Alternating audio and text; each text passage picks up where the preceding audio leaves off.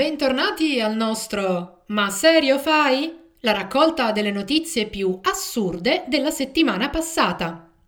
Anche questa settimana ho dovuto limitare la scelta delle notizie, perché sì, questo nostro amato paese abbonda di notizie assurde. Cominciamo dalla partita del cuore. L'evento seguitissimo quest'anno si è visto macchiare da un episodio di misoginia. Aurora Leone dei The Jackal è stata allontanata dal tavolo della nazionale cantanti in quanto donna. Lo denunciano la stessa Leone e il collega Ciro Priello, convocati entrambi per la squadra dei campioni della ricerca. Ecco, Aurora e Ciro erano seduti al tavolo della nazionale cantanti quando Aurora si è sentita dire che lei e solo lei non poteva stare a quel tavolo. E perché? Perché è donna. Aurora si è pure sentita dire: Ma da quando in qua le donne giocano? No, ma dico, serio? Sul serio fate? Cos'è? Alla direzione della nazionale cantanti siete tutti amiconi di Pillon?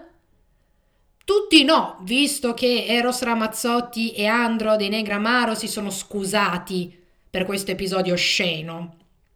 L'organizzazione della nazionale cantanti se ne esce poi con un post iper lungo in cui la mena su quanto siano bravi e non discriminano le donne, visto quante donne lavorano per loro, yada yada yada.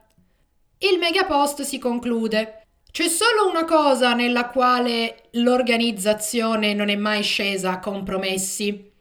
Noi non possiamo accettare arroganza e minacce dai nostri ospiti. Non è la prima volta che qualcuno cerca pubblicità e followers distorcendo, sfruttando e manipolando 40 anni di storia. Poi, dopo qualche ora, il post sparisce. Fantastici, geniali. Passiamo ad altro, tipo all'Inps, che ha mandato una lettera incredibile. Ve la cito perché potreste non crederci. Gentile signore, le comunichiamo che lei è decaduto dal diritto alla pensione di cittadinanza per le seguenti motivazioni. È deceduto. Lei potrà recarsi presso i nostri uffici per ricevere ulteriori chiarimenti e inoltre, entro 30 giorni dal ricevimento della presente, potrà proporre istanza motivata di riesame distinti saluti. Ma, ma, questa è poesia astrattista, concettuale, avanguardia. No, è solo l'Inps che non si era resa conto che il signor Franco, così lo chiamano i giornali, era deceduto a marzo. Qualcuno nel governo dei migliori può fare uno squillo alla sede di Roma dell'Inps? giusto per vedere se stanno bene o se gli servirebbe magari uno psichiatra. Follia a parte, passiamo alle notizie folli, sul serio. Rischiamo di avere come primo ambasciatore d'Italia un fascista che nel 1989 partecipò ad un raid punitivo fuori dal cinema Capranica di Roma. Ecco, Mario Vattani, il nome, è figlio di un importante consigliere diplomatico molto, molto vicino ad Andreotti, che casualmente, ai bei tempi, evitò il processo. Però qualcuno è sopravvissuto a questo pestaggio atroce e lo ha riconosciuto.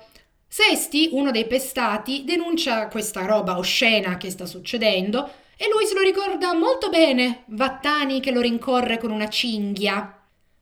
Ecco, questo tizio, questo, che insieme ad altri 15 fascisti hanno tentato di ammazzare in maniera estremamente violenta, come notarono i magistrati, ora dovrebbe diventare primo ambasciatore.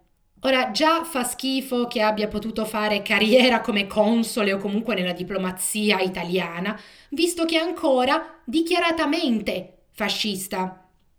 Ecco, io mi rivolgo a Mattarella, Presidente, la prego, Ascolti, io lo so che vuole solo finire il mandato e riposarsi, ma la supplico, ha la possibilità di fermare un fascista rispettando in pieno la Costituzione.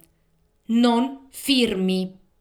Chiudiamo con un'altra notizia che fa ribollire la bile. Il vitalizio di Formigoni è confermato e ora stanno arrivando le conseguenze. Già il Senato deve ripristinare i vitalizi anche di altri senatori ed ex senatori condannati, ivi inclusi i condannati per reati di mafia.